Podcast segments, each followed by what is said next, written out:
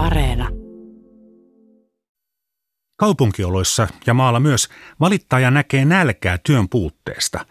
Kumminkin teetämme ulkomaalla paljon työtä, jota pitäisi täällä kotonakin saada tehdyksi. Me viemme ulos metsän tuotteita, vaan tuomme takaisin mööpeleitä, kaikenlaisia ajokaluja, yksin puukuppia ja lusikoita. Mielipidekirjoitus työn puutteen syystä, Suomen virallinen lehti 1867.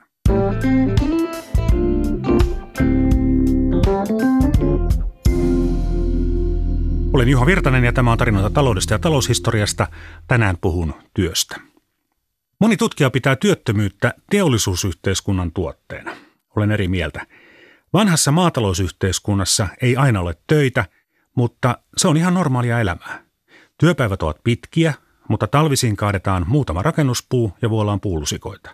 Syksyllä pitää huolehtia siitä, että ruokaa riittää seuraavaan satoon.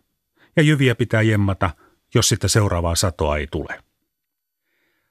Vasta kun metsäteollisuus nousee, talvisinkin pitää lähteä töihin, tai pääsee töihin, tienaamaan ylimääräistä rahaa puunkaadussa ja kuljetuksessa.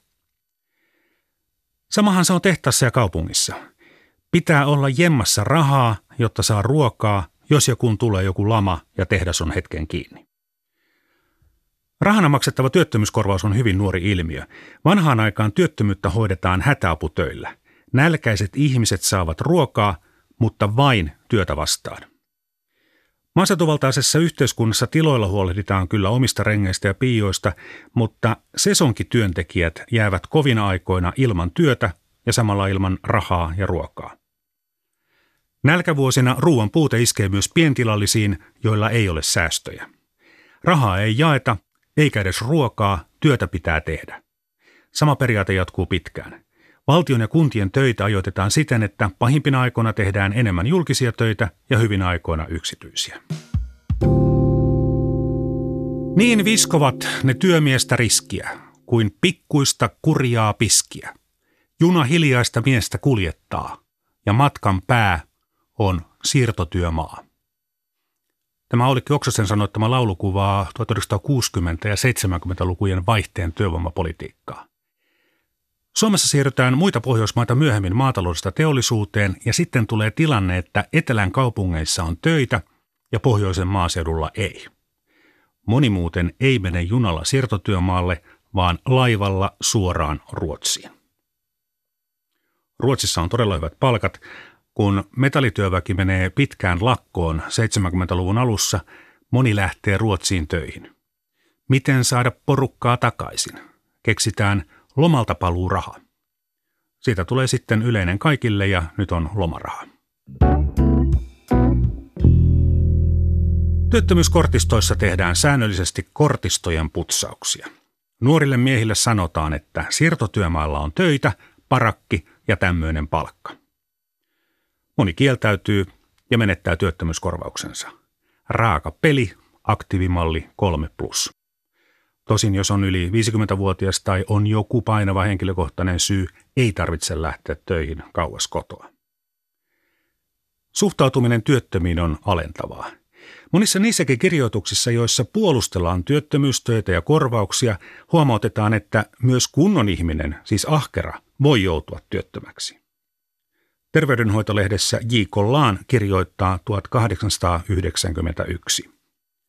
Laiskoja on kolmenlaisia – Yksi.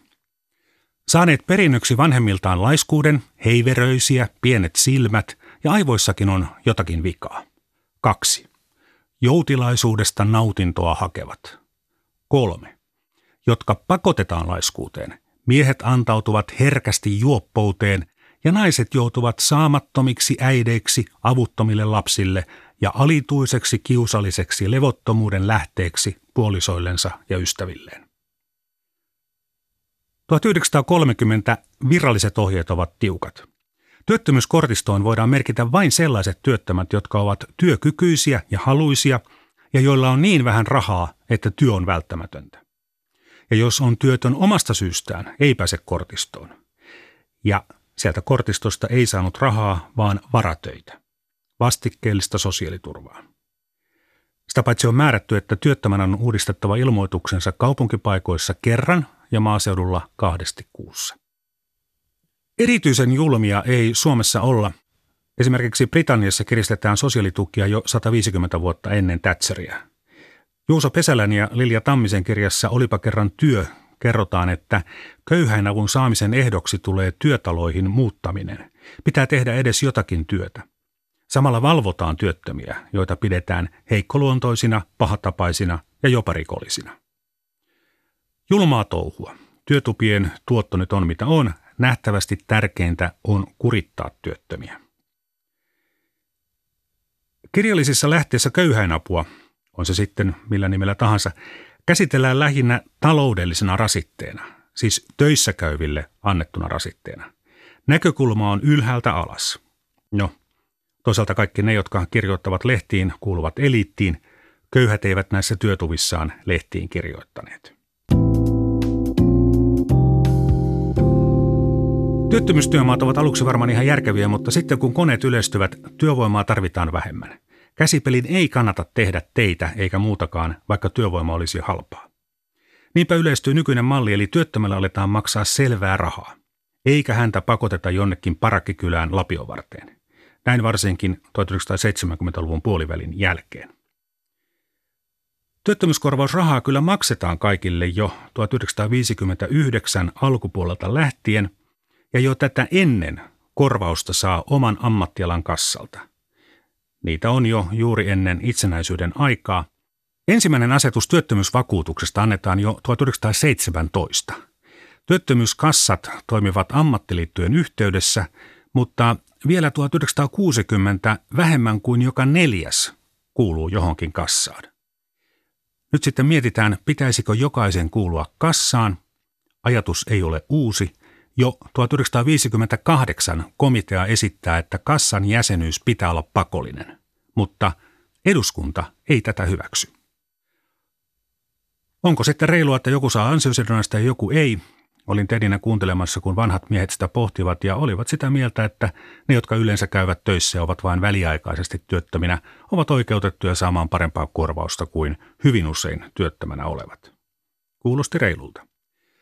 Toisaalta koska rahoituksesta vain viitisen prosenttia tulee omista maksuista, lienee myös reilua, että kaikilla olisi se oikeus. Tätä on siis pohdittu jo yli puoli vuosisataa, ja pohdinta jatkuu. Kautta aikain korvaukseen on oikeutettu vain, jos on menettänyt työpaikkansa ilman omaa syytään, ja lisäksi on halukas hakemaan töitä. Seuraavan tarinan rikos lienee vanhentunut. Armeijan jälkeen olin työttömänä muutaman kuukauden. Sanoin työkkärissä talvella, että pääsen töihin kesäkuussa ja sitä ennen haluan lukea pääsykokeisiin. Eli tehdäänkö sopimus, että minulle ei tarjota mitään töitä ja minä lupaan, että en koskaan elämässäni tule tänne takaisin. Sopimus syntyi. Silloin 1980-luvulla töitä muuten oli, siis etelässä. Ikärasismista puhutaan, ja perusteitakin on, mutta kun tilastoja katsoo, ikärasismi iskee alle 25-vuotiaisiin. Heidän työttömyytensä on ja on ollut jo ennen 90-luvun alun lamaa noin karkeasti kaksi kertaa suurempaa kuin muiden.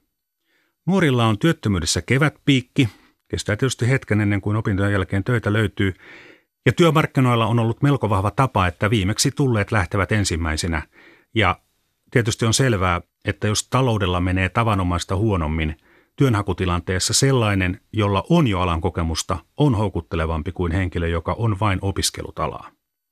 Tämä tilanne paranee kyllä yksilötasolla sitä mukaan, kun ikää ja kokemusta karttuu.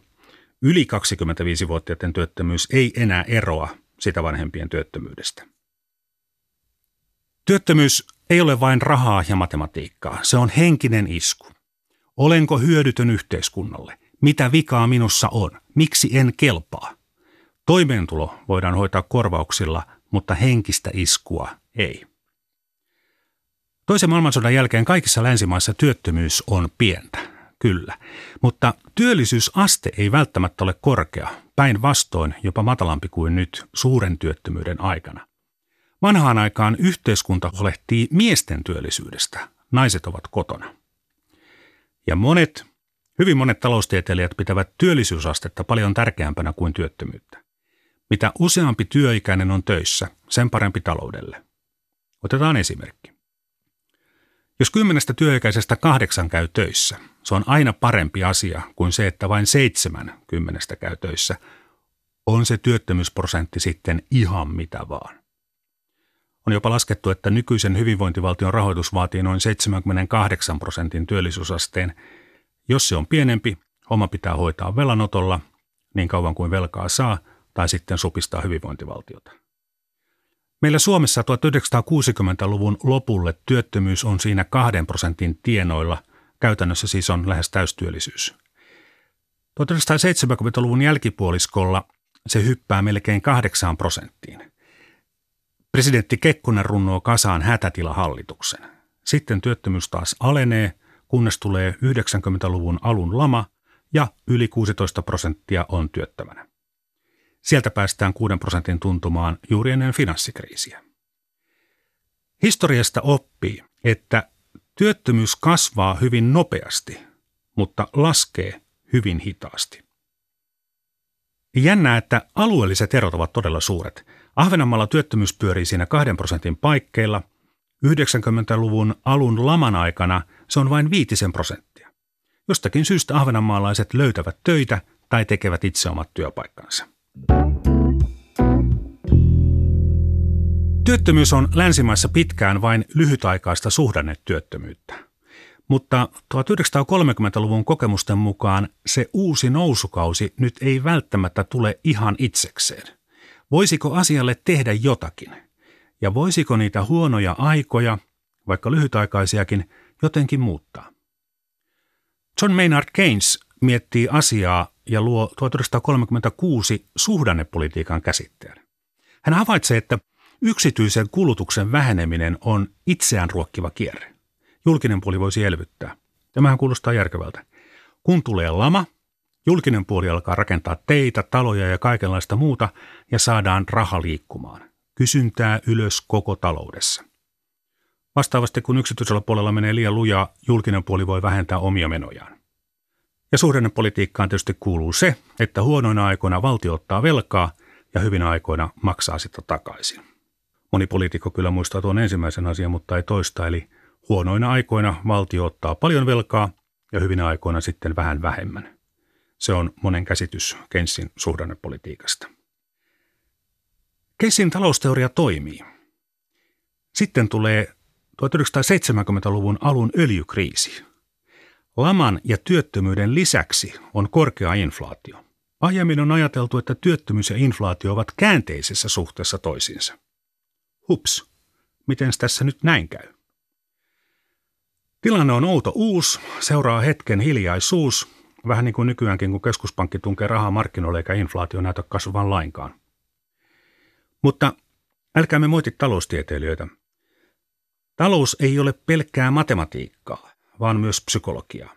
Vaikka taloudessa menisi hyvin, niin jos kaikki ovat sitä mieltä, että kohta menee huonosti, kukaan ei uskalla kuluttaa, vaan pitää rahansa jemmassa, niin sittenhän se lama tulee varmasti, kun raha ei kierrä.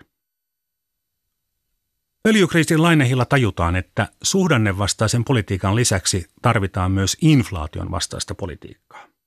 Ja samaan aikaan. Monetaristinen talouspolitiikka tulee suosituksi. Jotakin tarvitsisi tehdä, mutta mitä? Tänäänkin pitkäaikaistyöttömällä on varmasti erilainen käsitys kuin henkilöllä, joka ei ole koskaan ollut työtön. Mikä talouspolitiikka on oikeaa ja mikä väärää? Mauno Koivisto vastasi tähän kirjoittamalla kirjan Väärää politiikkaa. Politiikka on aina väärää. Aina on joku ryhmä, jolle se ei ole edullista. Politiikan oikeellisuus riippuu siitä, mistä päästä kulloinkin katselee. Turkulaista huumoria, mutta totta.